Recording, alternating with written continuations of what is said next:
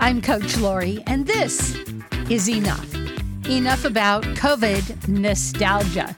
Have you heard of this? I guess it's trending on TikTok.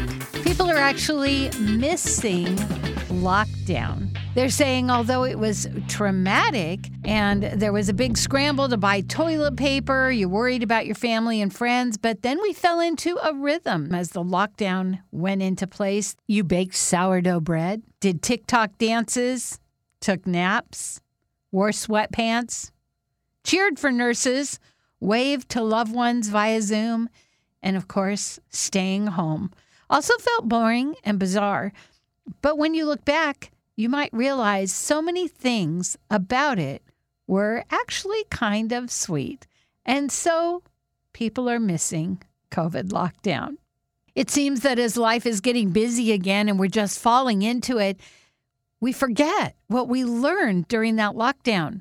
Many people quit their jobs. Many people lost their jobs. Many people reflected, and that's when the great resignation happened. People said, I don't want to live like this anymore. But then all of a sudden, life got busy, and we fell right back into the action, the motion, almost mindlessly.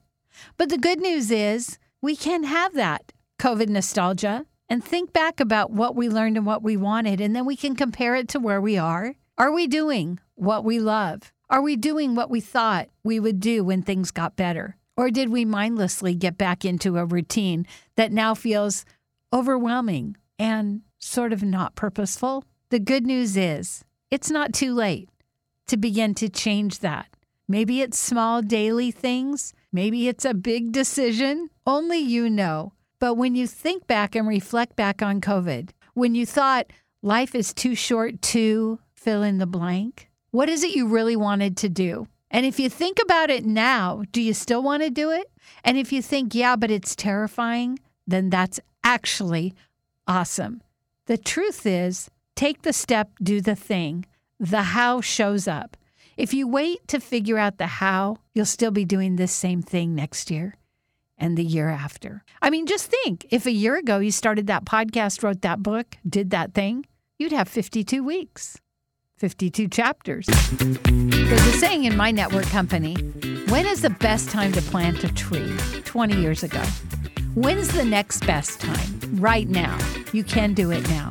Get a coach.